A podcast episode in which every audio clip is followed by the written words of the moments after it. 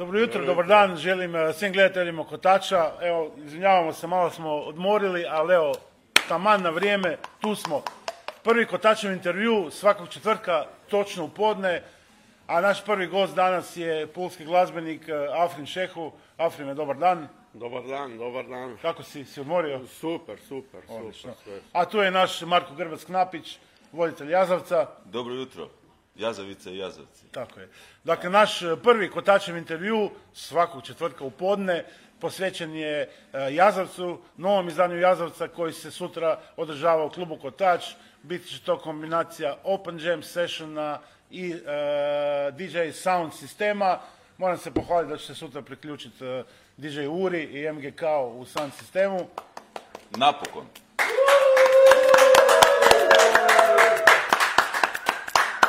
No evo, posvetimo se danas našem gostu, jednom od eh, glavnih aktera eh, Jazavca, a to je pulski glazbenik, saksofonist Afrin Šehu. Afrime, još jednom ti želim dobar dan. Također, hvala Kako na se osjećaš? Je sve u redu? Fenomenalno, nikad bolje. Odlično. Ajmo malo te predstaviti eh, našim gledateljima. Dakle, eh, Afrime, od kud si?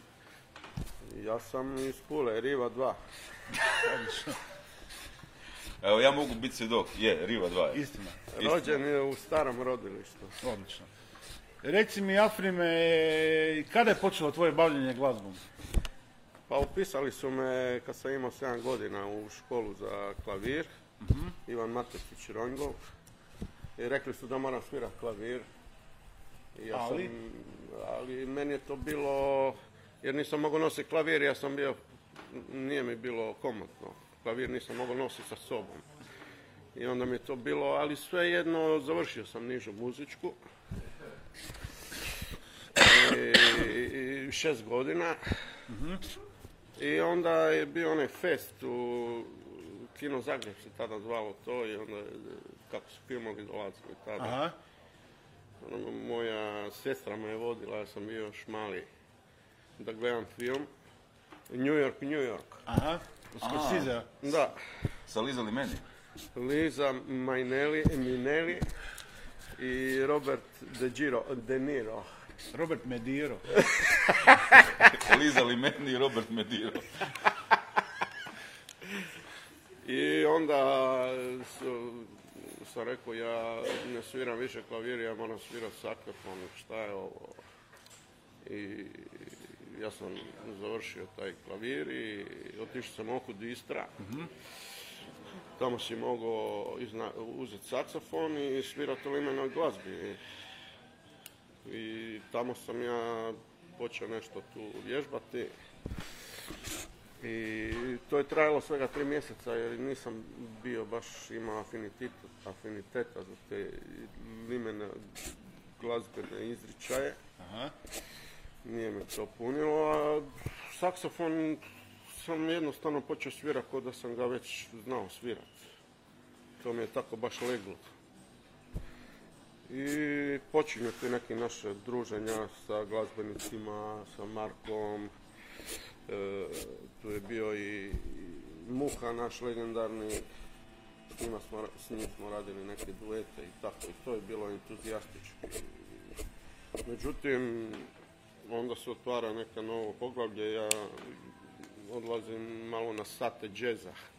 Dakle, jazz, jazz, taj film je ostao, New York jazz, vamo tamo i sad Gdje si išao na satu džeza? kod e, Davora Lorkovića, Respekt, Koji- Davor. Koji je, eto, možemo reći Da, da, da. da smo svi imali sreće da je takav čovjek postavio osnove džeza u Puli. Tako da, eto, tu se malo vježba po Rojcu, tu je bio Boro Lukić, Nenad Mirt, Branko Sterpin, tako, učimo standarde.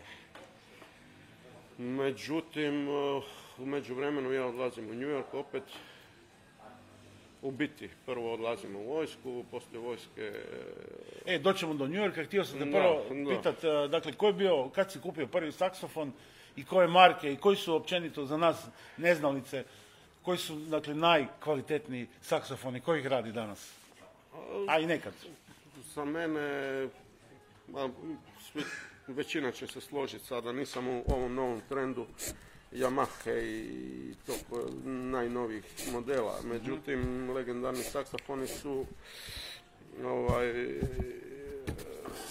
Selmer. Selmer. Selmer saksofon, Selmer šestica, to je svirao i Coltrane i tako, to je naj... Znači Coltrane. Da, to je jedan saksofon koji je dan danas drži cijenu i Koliko je to cijena saksofonist. Pa jedno 5-6 tisuća dolara, tako bi to došlo. Neki Ja. 500 eura, znači. Da, ja sam prvi moj saksofon kupio u našoj robnoj kući, češki, Velkland. Aha. I on je ostao jedno malo vremena kod mene, međutim odmah mi se otvorilo i tada je naš saksofonist, tadašnji i, i današnji, Renato Orbanić, prodavao taj saksofon. I ja dan danas imam taj saksofon, već je tu dugo godina kod mene. Koji to imaš? Selmer? Stelmer e, 7. Aha.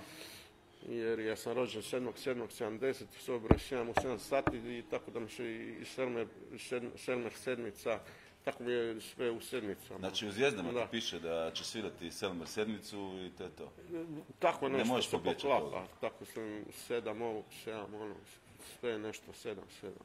A oprosti samo bebe jedno Ne, pitanje. ne, ja- samo daj, samo daj. Je, je istina da je čak i Bijelo dugme pjevaju u pjesmi Selmer Selmer o saksofonu Selmer. E, Pa iskreno nisam čuo, ali ako ti kažeš onda je. Da, ja mislim da ba- baš, baš za sedmicu su pjevali. Da. Selmer, Selmer, i ne naginji se kroz prozor. Je, je, tako nešto to je išlo. pjesma o Selmeru. Išlo je u funky verziji. je. Funky verzija, da. Da, da, da, da. Nikad objavljena, nažalost, to mi ljubitelji znamo. Dobro, Afrime, ajmo se sad malo prebaciti u Ameriku pa ćemo se vratiti u Pulu. Bio si više puta u Americi, prenesi nam malo svoje iskustva, što si tamo radio? Pa,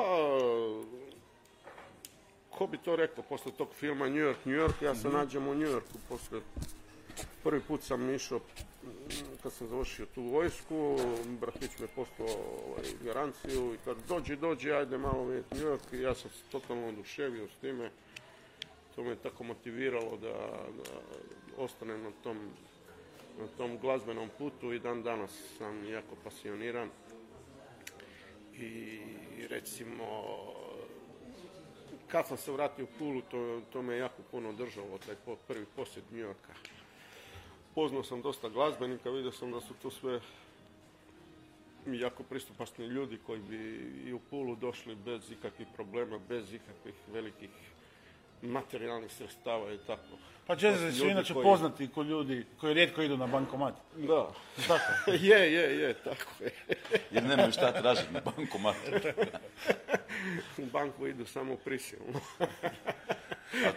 Isto čuo sam da se tamo u Njurku i sreo Lizu Minelli osobno. Da, interesantno je to, da. da Znači cijela ta priča oko Ja tog sam- filma u životu. se Drugi put sam otišao isto u New York i, i onda sam radio, mora se raditi, u, u- uvodio sam jedan restoran kao menadžer.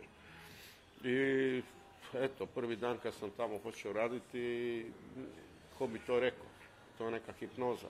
Gledaš film u Puli, na Đardinima i onda se nalaziš u New Yorku i onda počneš tu raditi, prvi dan ti dolazi Liza Minelli i Robert De Niro na večeru i šta Ko bi sad to rekao, da li to traži autogram. kako je to hipnoza? Pa nije baš, ne može se to tako, ali... A šta su furali oni? Su furali bili ili su došli ovako? Ko... Pa Liza je tamo na kraju živjela dva bloka od tog restorana. A, I tako onaj prvi dan ti si sav ushićen, ono, ja, tada je ona bila globalna zvijezda i dan danas je ikona tog svijeta. Međutim, jednom prilikom sam i čak i to ispričao kako sam ja počeo svirati saksi, to je bilo simpatično. Ali kako se čovjek navikne na tu rutinu, znaš, ono, prvi put ti je sve ono, ja, dolazi Liza Minnelli, Al Pacino, da, da, da, da, i onda ti postane normalno, kaže, onda kažeš, joj, Liza, kaže da nisam tu, idem tamo nešto I, I to je jako interesantno to kod nas, kod ljudi. Ono. Da, da, da.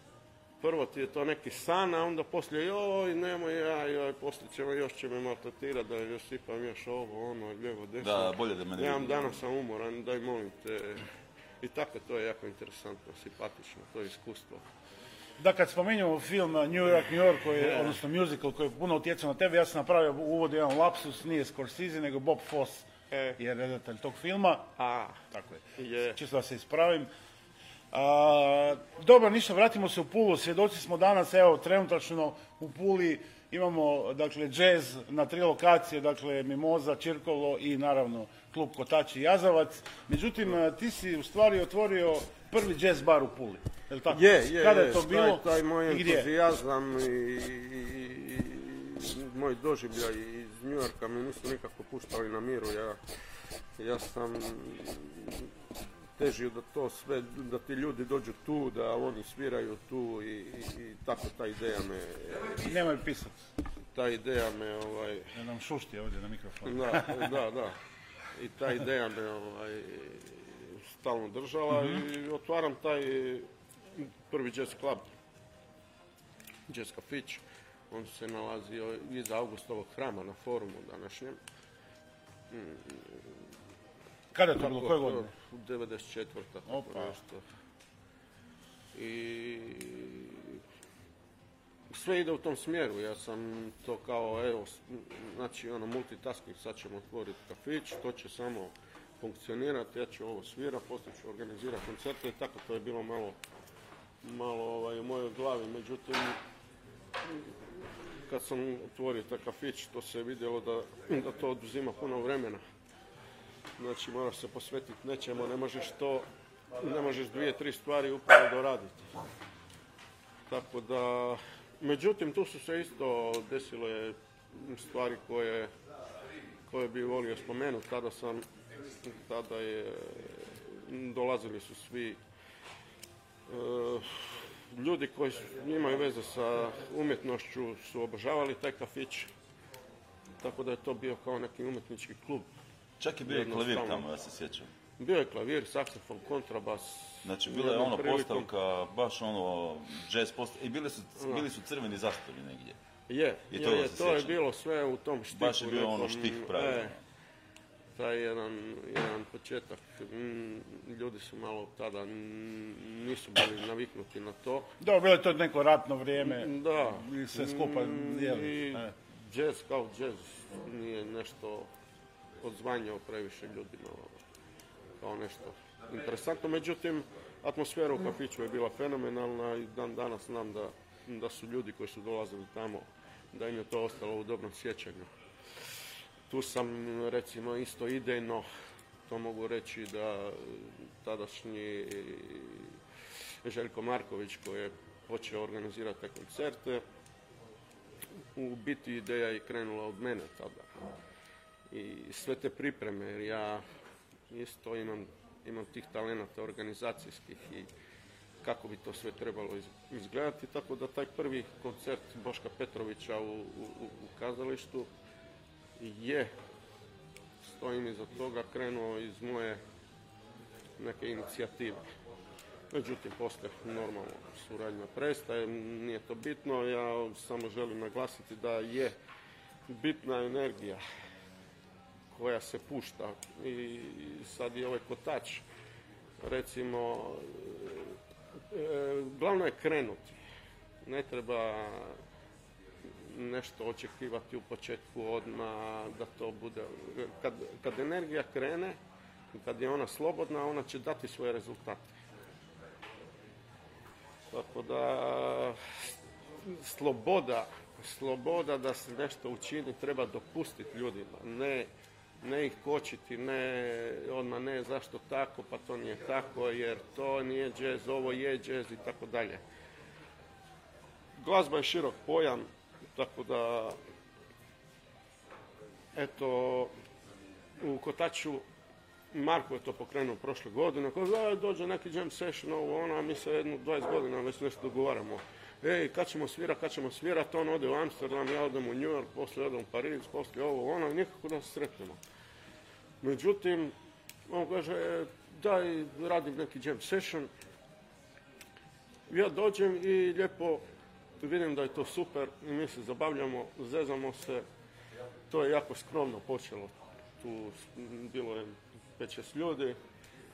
Međutim, svaki put je sve više ljudi dolazilo, dolaze sve više glazbenika. Mislim da ta platforma Jazovca je na jednom nivou napravljena da se, jer mi imamo puno kreativnih ljudi koji se bave umjetnošću, glazbom, pjesništvom i tako dalje. E, ovdje su dobro došli. I svi uvjeti tu postoje. Znači da oni slobodno dođu tu, da imaju stage, imaju profesionalno stage, imaju, imaju, imaju razglas, imaju sve što im treba da bi oni mogli to prezentirati čime se bave. Da, evo, tu ćemo se, nadovezao bi se, dakle, i pitao bi Marka, dakle, e, Jazovac je platforma Kluba Kotač posvećena svim vrstama jazz glazbe, dakle, kombinacija i koncerata i open jam sessiona i sound sistema. E, ako je riječ o Open Jam Sessionu, dakle, postoje nekakva, pravila, definitivno svugdje postoje pravila, kako neko ko je dobar glazbenik i želi participirati u Open Jam Sessionu Kotača, Jazovca, kako on može doći, prijaviti se i kako, koji su uvjeti u principu? Pa zapravo uvjeta ni nema. Ne. Prvo čovjek se mora osjećati kao dio, dio te energije, što kaže Afrim. Energija je jako bitna da se vrti energija, da, da svi ljudi koji sviraju da uživaju i da niko u tome ne pati, a najmanje publika još. A publika neće patiti ako muzičari uživaju. Iz te pretpostavke isto ti ljudi koji dolaze svirati ovdje isto moraju uživati. Ne. Tako da prva, prvi osnovni uvjet je uživajte u tome što radite. E, drugi uvjet, donesite svoj instrument i kabel. Nemojte doći bez kabela. Znači, čak i bez instrumenta možete doći, ali bez kabela nemojte doći. E, treći uvjet je da se isto tako osoba koja želi svirat e, e, uvijek bude tu muzičara u publici i bude muzičara koji su na steđu koji trenutno sviraju. osoba koja bi se htjela prikopčati u postavu koja je trenutno na steđu, to zapravo ne ide zato što oni već imaju neki film koji se odvija i onda se dogovara sa muzičarima koji su među publikom i dogovaraju se kao ok, hoćemo mi sad kad oni prestanu otići gore i tu se dogovara možda neka forma otprilike ako neko želi formu recimo ja Afrim nikad ne želimo formu, mi kad sviramo onda apsolutno krećemo od nule bez nikakvog dogovora. A ima ljudi kojima je forma nešto znači pa žele tu formu ovoga, to im je neka sigurnost. Tako da u, u principu nisi, ti si sam, ali, ali nisi sam, pošto je to jedna igra u kojoj zapravo ti kao individua radiš neku kolektivnu priču.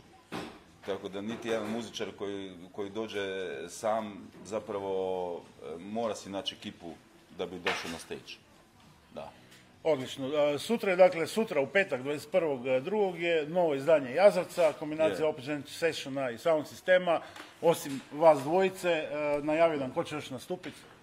Pa doći će Dule, Dule Kranjc na bubanj, doći će Erik Vojak na bubanj, doći će Matija Miletić na gitari, doći će Toni... Toni Mohorović, Toni vidi ga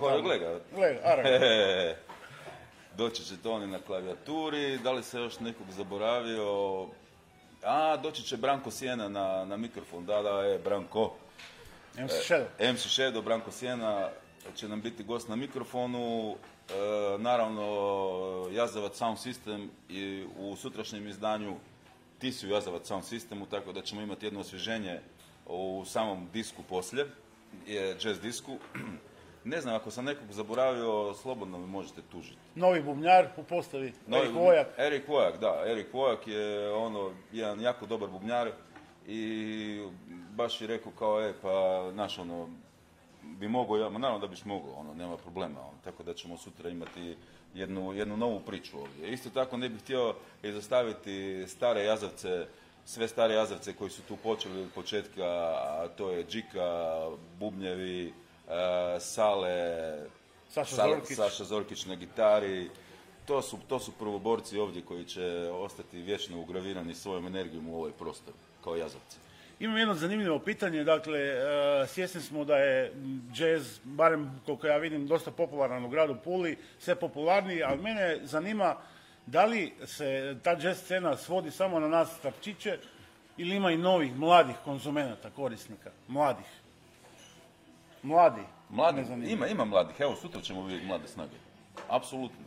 Mislim, ne mislim samo na glazbenike, nego i na publiku, to me zanima. Ima, ima i mlade publike isto tako, s time da ću ti ja odmah filozofski odgovoriti, u muzici ne postoje, ne postoje godine, tako da ima ljudi koji su možda i starije dobi, ali su mladi u sviranju, a isto tako postoje mladi ljudi u dobi koji su stari u sviranju. Tako da nema tu, nema tu puno ovoga, dob, godine i to, to nema veze. Samo kako se ti osjećaš i kako hoćeš ovoga nastupiti, ajmo tako reći. A koja filozofija? Pa ja bi nešto rekao da ne zaboravim. Reci, reci, to, o, ljude buni ovaj jazavac i tako, džezavac. To nije džezavac, nego to je jazavac. Da ne bi glazbenici bili to e, stalno vezani da oni moraju na, znati neke osnove džeza da bi ovdje nastupali ili tako dalje. Ni- Ne bi, ne bi to miješao. Znači, otvoreno je stage za sve vrste glazbe, za sve vrste izričaja. Jer e, ograničavanje samo na jednu, na jednu vrstu, onda opet ograničavamo mlade snage da dođu tu pa nek se onda isprofiliraju i vide šta će im, šta će im ovaj, Da, e, ja bi još jednu, još jednu stvar u objašnjenju što sam je prije pitao kako to ide sa, sa, To, jedan sa savjet za da, neke ljude koji nas ne poznaju nikog od glazbenika i sve, a imaju afiniteta, znaju kako pristupiti. Pa u svakom slučaju, ono, mi smo dosta pristupačni ljudi, ono, ne grizemo, pogotovo ako nam platiš cugu, smo ti još bolji prijatelji, tako da, ono, vrlo jednostavno ćete doći do nas. Znači, platite nam cugu, dođite i dogovorimo se i sve je okej. Je tako? Ma da, ma Da. može i bez plaćanja cuge, nema frke, Ne, samo nema dođite, tako, zabavljajte se. Neko A, poštovanje dobro, mora okej, biti. okej, ti si šef, ti si šef. Pa evo, za sam negdje pred kraj ovog, dakle, ovog prvog kotačingu intervjua sa eh, glavnim gostom Afrinom Šehovom, imate neku poruku za naše gledatelje? Ljudi dođite, ovo je najbolji klub u Istri, imate parking, radi, može se biti tu do 3-4 ujutro, ako je je dobra besplatan. vibra, imate sve uvjete da se dobro zabavite. Niko vas neće tjerati vani, niko vam neće reći ovo vam je zadnje piće, ajde mrš vani, ovo ono, moram sutra ići na delo i tako dalje. Znači ovdje dođite, iskažite sebe, opustite se, mislim da bi svi trebali biti sretni da, da se nešto dešava u ovakvom, u smjeru. I ja, koliko god sam putovao po svijetu, i Pariz, i New York, i ovo i ono, ja sam tu prepoznao da tu ima potencijala i, i vjerujem da se tu ljudi mogu lijepo opustiti i zabaviti. Što je bit, što je bit izlazaka i što je bit druženja. Tako da, evo, toplo preporučam svima. Ti, Marko? Ja potpisujem sve što je on rekao, nema, nema više šta za dodati, to je stvarno tako ovoga, s tim da ću još malo dodati da e, džezeri su isto ekipa koja ovoga e, vole, vole svirat, znači e, to ne rade e, najčešće e, rade to najviše iz ljubavi i baš zato ovdje u Kotaču imamo mogućnost da se svirka koliko god pita može produžiti, znači nemamo limit e, kao ej gotovo je dečki, ajmo doma. Eto. Dakle, ovako, eh, ja se zahvaljujem Afrinu Šehovu, našem O, prvom gostu prvog O, ono. kotačevog, intervjua, dakle četvrtak eh, 22. ostaće u analima. Zahvaljujem se Marku Grbcu, voditelju i pokretaču Jazavca. Sve vas pozivam dakle sutra na novo izdanje Jazavca u Kotač. Krećemo već od 20 sati, upad je free. Hvala svima što ste gledali prvi Kotačev intervju i gledamo se sljedećeg četvrtka točno u podne.